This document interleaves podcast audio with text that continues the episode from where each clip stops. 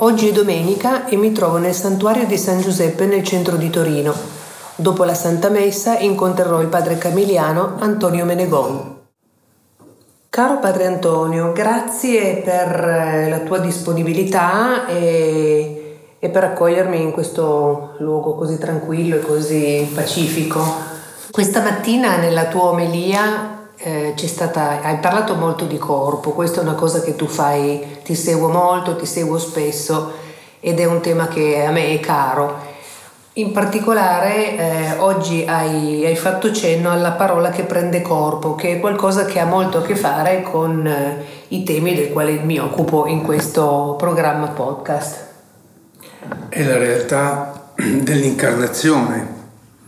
Noi cristiani crediamo che il verbo incarnato è, che il verbo si è fatto carne e ha posto la sua dimora in mezzo a noi.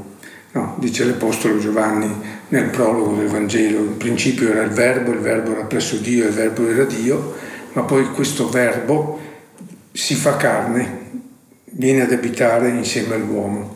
E quindi il, il cristianesimo è una, una religione, una fede che eh, è un tutt'uno con la realtà corporea dell'uomo, con la corporeità. Ecco. E quindi è una fede che da una parte ci rimanda a quello che è l'assoluto di Dio, l'ulteriorità di Dio, il Dio totalmente trascendente, ma dall'altra ci rimanda a quella che è la concreta realtà dell'uomo perché Dio si è fatto carne e quindi per arrivare a Dio non basta un, un cammino di spiritualità, un cammino di ascesi, ma è importante anche camminare insieme con l'uomo con il quale condividiamo la vita. È importante perché il nostro rapporto con la persona umana diventa, diventa di fatto la verifica della nostra fede. Ecco, una fede astratta, una fede ideologica, eh, una fede eh, disancorata dalla realtà, disancorata dal corpo, disancorata dall'uomo, è una fede che facilmente eh, diventa alienante, diventa una copertura, ecco, diventa una fede astratta ecco, che non incide in quelle che sono le concrete realtà della persona umana, le dinamiche che noi siamo chiamati a porre all'interno della storia. Noi dobbiamo entrare come Dio è entrato dentro la storia dell'uomo, così anche noi dobbiamo entrare dentro la storia delle persone con le quali condividiamo la vita. E quindi il cammino che ci conduce a Dio è anche il cammino che ci conduce all'uomo. In fondo Dio ci rimanda sempre all'uomo. Perché? Perché l'uomo lo abbiamo davanti tutti i giorni, perché l'uomo ci pone degli interrogativi ecco, sul suo essere al mondo, eh, soprattutto l'uomo sofferente, l'uomo emarginato, l'uomo discriminato, l'uomo che non conta, ecco, ci pone delle domande su noi stessi, ci pone delle domande su Dio, ci pone delle domande sulla realtà. E quindi eh, ogni volta che noi eh, ci avviciniamo alla realtà dell'uomo, al corpo dell'uomo, ecco, eh, facciamo anche una verifica ecco, di quella che è la nostra fede, non quindi una fede astratta, non una fede eh, assente, ma una fede che eh, cerca di dare delle risposte alla vita concreta degli esseri umani. Ma non ti sembra un paradosso che spesso eh, l'individuo scopra la fede quando viene attaccato nel corpo magari da una malattia, da una sciagura, da una disgrazia? Ecco, in questi casi sono i, i momenti radicali della vita nei momenti radicali della vita ci possono essere delle reazioni opposte. Ci sono delle persone appunto che eh, quando sono aggrediti dalla malattia eh, acquistano la fede se non ce l'hanno o aumentano la fede se hanno già una fede eh, attiva e ci sono invece degli altri che di fronte alla realtà del male, della sofferenza, non credono più in Dio, non, perdono quella che è la, la fede che avevano prima. Eh, lì dipende molto da, dalla soggettività, dalla, dalla, dalla, reazione di ognuno, dal, dal, modo di porsi di ognuno nei confronti di se stesso e nei confronti di Dio. Ecco, non, non, non, non ci sono, non è vero che eh, eh, di fronte a una prova tutti acquistano la non fede, tutti, non, tutti. non tutti. alcuni la perdono, alcuni, alcuni la, la alcuni eh, la fede può essere anche un crogiolo, può essere una purificazione di una fede eh, magari che prima non si poneva delle domande, no? perché quando, quando, il corpo ti pone delle domande, eh, eh, la reazione è anche di porsi delle domande nei confronti della fede, nei confronti di Dio. Se non c'è un corpo non ci può essere la fede. Se non, eh, certo. se non, siamo, se non certo. viviamo la nostra incarnazione in modo cosciente, consapevole, è difficile che la nostra fede sia radicata, perseverante e attiva. Certo, ma è, è, tutto è filtrato dalla realtà del corpo. L'amore, eh, i sentimenti, le emozioni, le speranze, i desideri, fanno parte tutti perché noi siamo corpo, noi siamo fisicità ed è importante mettere al centro la nostra fisicità eh, perché è all'interno del, della nostra corporeità, del nostro essere fisici eh, che noi poi diamo delle risposte, che noi assumiamo degli atteggiamenti, che noi viviamo esperienze che riguardano anche lo spirito, no? perché noi non siamo puri spiriti, noi siamo esseri corporali e quindi è proprio attraverso il corpo che noi arriviamo agli altri e che arriviamo a Dio. Senti, non posso non eh, aprire un inciso sulla morale cattolica e su quanto eh, sia in debito rispetto ai temi come la sessualità, come, come il genere, e nelle sue forme discriminanti e limitative. Lo, faccio la domanda alla persona più lontana da questa mentalità della discriminazione e, e della separazione, però per favore dammi conforto su questo tema perché... Ma eh, la... Eh, Diciamo che lungo i secoli nella Chiesa ci sono state delle evoluzioni anche a questo livello. No?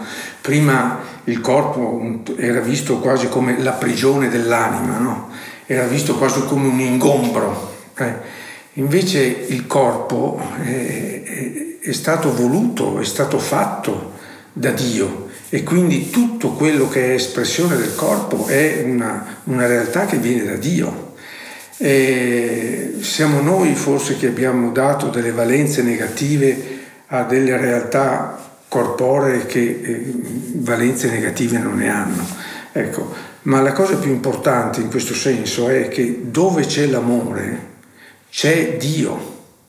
Ecco, dove c'è un serio progetto di vita, dove due persone si vogliono bene, dove due persone vogliono mm, progettare un futuro di vita insieme, ecco lì c'è la presenza di Dio. Eh, indipendentemente secondo me anche quelle, da quelle che sono le tradizioni, le convenzioni sociali, le mentalità, il modo di pensare, eccetera. Cioè, quando andiamo alla radice dell'essere, no? alla radice del nostro vivere, ecco, ci rendiamo conto che eh, gli assoluti, che sono Dio per chi crede, che sono l'amore, gli affetti, le emozioni, le relazioni, la famiglia, in una parola la persona umana. Ecco, quando andiamo alla radice dell'essere, eh, le distinzioni anche morali che facciamo noi eh, sono distinzioni che, che, che rispondono a, un cer- a, una certa visione mh, del corpo, una certa visione della vita. Mh, ma che, che, che non danno delle risposte eh, soddisfacenti, concrete, importanti, puntuali, ecco, a quella che è la, la, la, la, la radica- quella che dovrebbe essere la radicalità ecco, delle nostre scelte e del nostro vivere.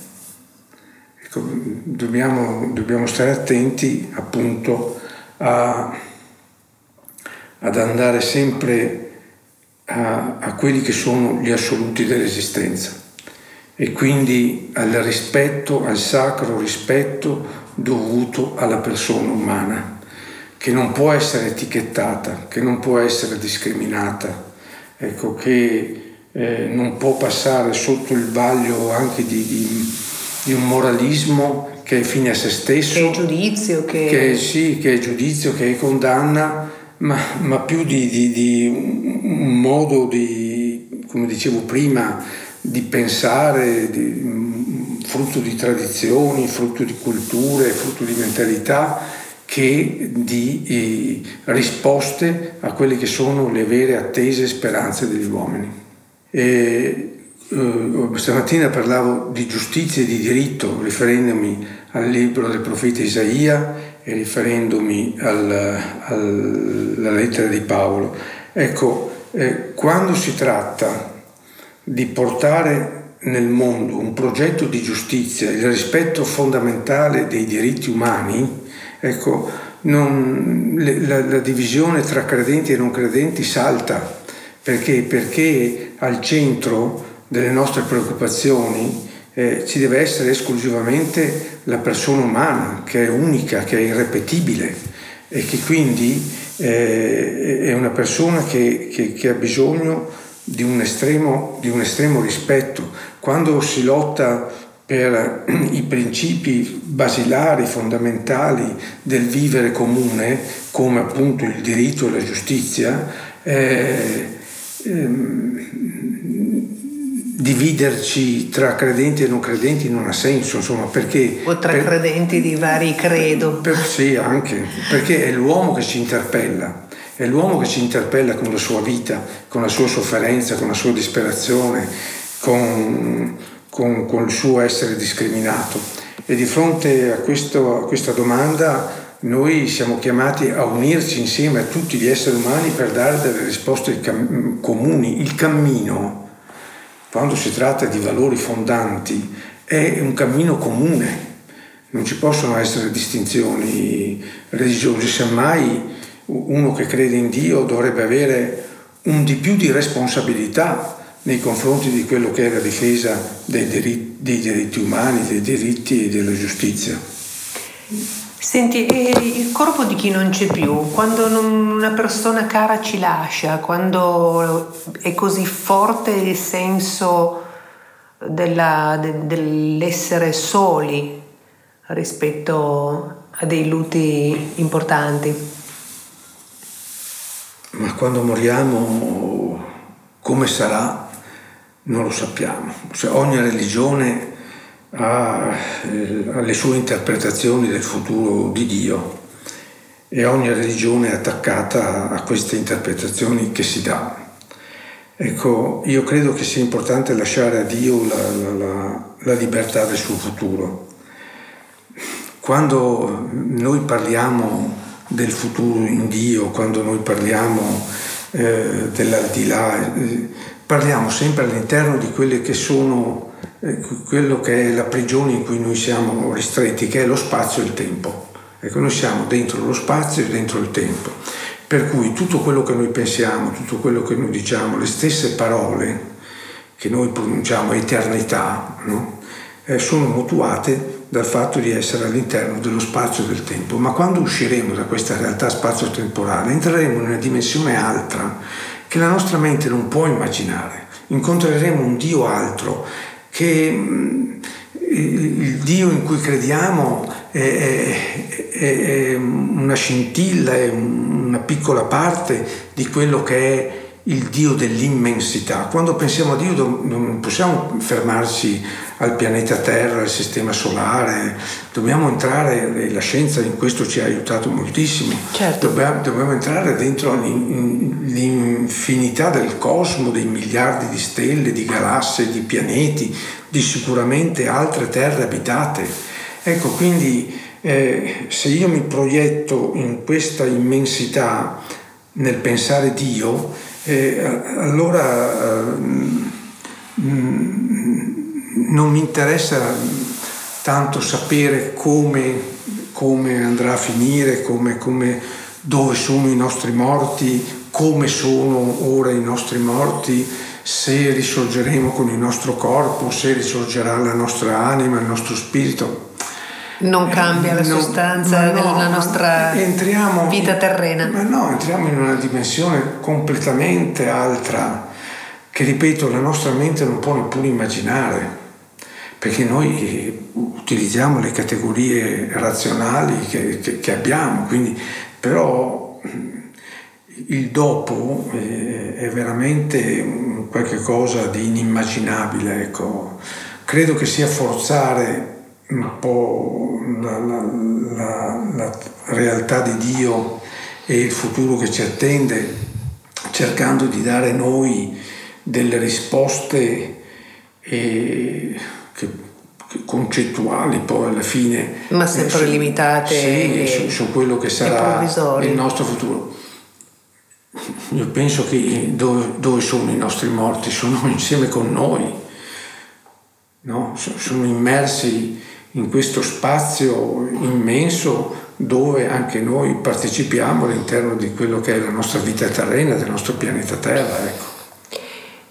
E, um, mi piacerebbe sapere come hai scelto la tua strada, se è stato un percorso lineare e chiaro o se hai superato delle tappe e, dei, e degli ostacoli che magari non ti aspettavi. Ma nella vita è sempre è solo una questione di innamoramento allora, io mm, non so cosa voglia dire avere la vocazione, sentire il richiamo di Dio, io non ho sentito granché, insomma. Eh, io, io, io, io, mi sono innamorato, mi sono innamorato della figura di Gesù Cristo e questo è avvenuto i primi anni di teologia, in cui veramente ho incontrato un Dio, ho incontrato un Gesù di Nazareth completamente diverso da quello che solitamente viene predicato. Dottrinale. Viene, sì, e, e io di quel, di quel, Gesù mm, veramente sono rimasto affascinato. E, e, da lì è nata la mia decisione a quel punto di continuare la strada che avevo intrapreso, quindi una strada che avevo intrapreso a 12 anni, 12 anni non è che si possa fare delle scelte. Beh, insomma, però... E, e che però ha avuto il suo momento decisivo, culminante, appunto nei primi anni di università di teologia, insomma. Ecco. Che hai frequentato dove? A Verona. A Verona. dove sei nato? Eh? Dove Io sei nato? Sono nato a Cittadelle, provincia di Padova. Eh. E, e, quindi è quello il cammino. Ma eh, questo innamoramento continua? Quindi... Questo innamoramento continua sempre, eh, certo, certo, certo, continua sempre. Ecco, con, con i miei limiti, con le mie fedeltà, con i miei dubbi, eh, con le mie domande. Eh, d'altra parte Dio è fedele. Eh, noi, noi, fede. noi esseri umani facciamo quel che possiamo, insomma, siamo molto limitati, almeno io sono molto limitato poi magari. Nella tua limitatezza accogli una comunità enorme di, di credenti e il tuo supporto alle alle istituzioni eh, che si occupano di carità e di missioni sono importanti. Ma noi, io dico sempre che noi siamo dei, degli strumenti arrugginiti nelle mani di Dio. Ecco, Dio è paziente, quindi eh, invece che buttarci in un angolo ci, ci, si, si serve di noi, ma in senso buono, in senso positivo, si serve di noi ci dà delle opportunità probabilmente. Sì, sì, per fare del bene, per, per, per suscitare la fede, per, per aiutare la, le persone a porsi delle domande. Eh, di vario tipo, insomma. E, e quindi e, secondo me è lui che, che, che, opera, ecco, è lui che fa, ecco, att, ecco, attraverso la nostra disponibilità, la nostra libertà, il nostro corpo, la nostra volontà, ecco, il, il nostro impegno eh, anche per ciò che riguarda eh, dare, dare delle risposte a persone che non hanno risposte come la comunità dove, che, che abbiamo qui, eh, dove ospitiamo 40 persone prevalentemente straniere, ci sono anche italiani, persone ammalate eh, che eh, non hanno risposte istituzionali o non hanno la casa, per cui dopo il primo intervento di urgenza in ospedale hanno bisogno di proseguire le cure e quindi hanno bisogno di un ambiente tranquillo, sereno, ecco, dove poter continuare il percorso di guarigione. Oltre a questo poi abbiamo la grande realtà delle, delle missioni in Haiti, Georgia, noi siamo un ordine ospedaliero, quindi no, le nostre attività sono soprattutto di carattere ospedaliero, abbiamo appunto in Haiti un ospedale con 120 posti letto, un centro per disabili gravi fisici e mentali da zero anni in su. Quante persone accoglie la comunità Madian? 40 persone e abbiamo, abbiamo scuole elementari e medie, anche se non è lo specifico del nostro ordine, ecco. E, lavoriamo, abbiamo un centro nutrizionale, un centro anticolera, cioè abbiamo tante attività in Haiti per dare delle risposte a persone che risposte non ne hanno. Come rispondono i parrocchiani alle tue richieste di contributo? Con molta generosità, ossia eh, quando eh, la gente capisce che il tuo non è solo un parlare, ma quello che dici cerchi anche di realizzarlo concretamente nella vita, ecco, cerchi di, di, di, di tradurre il Vangelo, come dicevo, in, in, opere concrete, in fatti concreti, nella difesa e nella salvaguardia della persona umana, le, le persone rispondono e, e ci danno tanta, tanto appoggio e tanta fiducia. E ci aiutano molto perché senza l'aiuto e il supporto de, delle persone che frequentano la nostra chiesa eh, non potremmo fare granché, insomma, perché cioè, gestire centri per disabili, ospedali, eccetera, è molto impegnativo anche sotto il profilo economico. Qualche tempo fa ti avevo detto perché per fare il parroco come lo fai tu ci vuole un fisico bestiale, ma tu mi hai detto che fai un lavoro come un altro e non ma, è vero. No, no, no, ma non... La tua giornata è lunga, le persone che vedi sono tante, le problematiche estreme. Penso anche, mm, voglio dire, essendo un'azienda, tra virgolette, quella nella quale tu operi, ci saranno anche delle difficoltà sì, burocratiche c'è, che... Ci sono delle responsabilità, c'è, c'è, c'è, c'è, dell'impegno, eccetera, però voglio dire, eh, all'interno di quello che è l'impegno che, che, che, che ogni persona, insomma, che ha delle responsabilità, vedi se ha una famiglia, se ha un delle attività, eccetera, all'interno di, di, di, questo, di queste responsabilità, ecco, deve trovare il coraggio e la forza di, andare avanti e, e di lavorare ecco, con, con, ma, eh, con, passione. Ecco, quello che, che, ci dà la forza è la passione, no? la passione per l'uomo, la passione per, per, la persona indifesa, la persona disperata, la persona che non ha nessuna risposta. Ecco, quando uno è appassionato il lavoro non pesa, non lo sente, insomma. Anche a livello fisico, sì, beh, adesso io tra l'altro sto diventando vecchio, quindi a livello fisico lo sento un po'. Quanti anni compi quest'anno? 60... 68. Ho il conto. 68. 68, Vabbè, che porti quindi, benissimo. Quindi a 68 anni, insomma. Eh, Senti, su cosa eh, trasgredisci? Su qual è il tuo, il tuo punto di trasgressione? Il mio punto di trasgressione sono tanti. eh, eh, mm, per esempio la mia preghiera non è una preghiera metodica, non è una preghiera puntuale come dovrebbe essere quella di un religioso, anche perché io penso che pregare voglia dire pensare a Dio amandolo. se io amo una persona, quella persona è sempre presente nella mia vita, qualsiasi cosa faccia, in qualsiasi posto mi trovi, in qualsiasi momento della giornata, ogni occasione è buona per eh, pensare alla persona amata. E come ecco. ti accorgi che non lo stai pensando? Ma no, ma io lo, Te lo, lo dico perché... Lo penso anche di notte. Quando mi sveglio, penso sempre... Ecco, quella è un po' la mia preghiera. Ecco, se pecco, pecco in, in, nella mancanza di quella che chiamiamo la preghiera istituzionale, ecco, che ogni buon religioso dovrebbe fare. L'altro limite... Sentiamo, sentiamo, voglio sapere di più. Eh? L'altro su che cosa? Tua, sulle tue trasgressioni. Ci ah, sarà no? sì. qualcosa di più carnale? L'altro, l'altro... La cioccolata. Mm. Vabbè, non beh, so. sì, ma no, mangiare non è, non è, un problema. No, no, l'altro invece è, è che alle volte dedico più tempo o più attenzione a quella che è l'organizzazione che a quella che è la persona. Ossia, lo specifico di un religioso, di un prete, non dovrebbe essere tanto quello di occuparsi dell'organizzazione, no? quello lo possono fare tutti, ma è quello dell'attenzione alla persona, dell'ascolto della persona.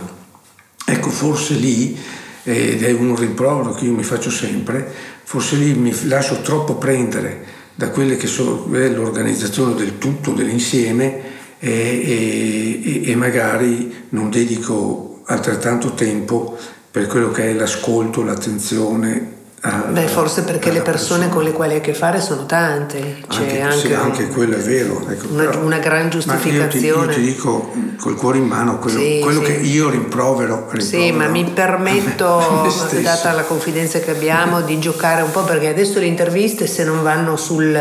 se non c'è qualcosa di peccaminoso, sai, no. scendono un po' di aprile. Quindi. Ah, vabbè, no, no, poi. Senti, eh, a parte le le, le, leggerezze, il sacro nel quotidiano, che è un, qualcosa che a me sarà che mi chiamo Rito di cognome, anch'io sono una che indulge abbastanza nelle, nella metodicità dell'organizzazione, a volte a scapito del, del contatto. Però anche ho creato queste situazioni proprio per costringermi ad avere un, un tempo dedicato a una persona e condividere questa mentalità di ascolto. Allora, il sacro è, è, è importante, ossia, più noi eh, siamo capaci di contemplazione, di trascendenza, di un'alta spiritualità, più eh, riusciamo ad entrare dentro quelle che, che è la, la la fatica del vivere delle persone, capire i sentimenti profondi delle persone, le ferite ecco, che, che, che, le persone subiscono dalla vita. Ecco, eh, non, non, diventa, non è una distrazione ecco, dall'impegno concreto nei confronti dell'uomo, quello di, della contemplazione dell'assoluto, perché quando io mi metto in relazione con l'assoluto, quando io cerco di, di realizzare l'incontro con l'amore che è Dio, perché come dice l'Apostolo Giovanni, Dio è amore, ecco, mi faccio anche il, il pieno di, di, di, spirito, di amore, eh, di, di, forza interiore eh, che, che, mi aiuta poi a, a relazionarmi in modo positivo nei confronti delle, delle persone con le quali vivo. Perché per dare bisogna possedere qualcosa, bisogna avere, essere un po' ricchi dentro. Eh sì. E questa ricchezza dov'è che la trovo? Eh, eh, questa, di, di, quanto e anche di come. Questa ricchezza la trovo, la trovo solo in, in, questa contemplazione con l'assoluto, con Dio, che ripeto è amore, è, è, le, è l'energia dell'amore. Io, è come quando è l'ardore, il fuoco si, che arde. Si va in macchina, no? ogni tanto bisogna fermarsi dal benzinaio e fare benzina perché sennò la macchina non va avanti.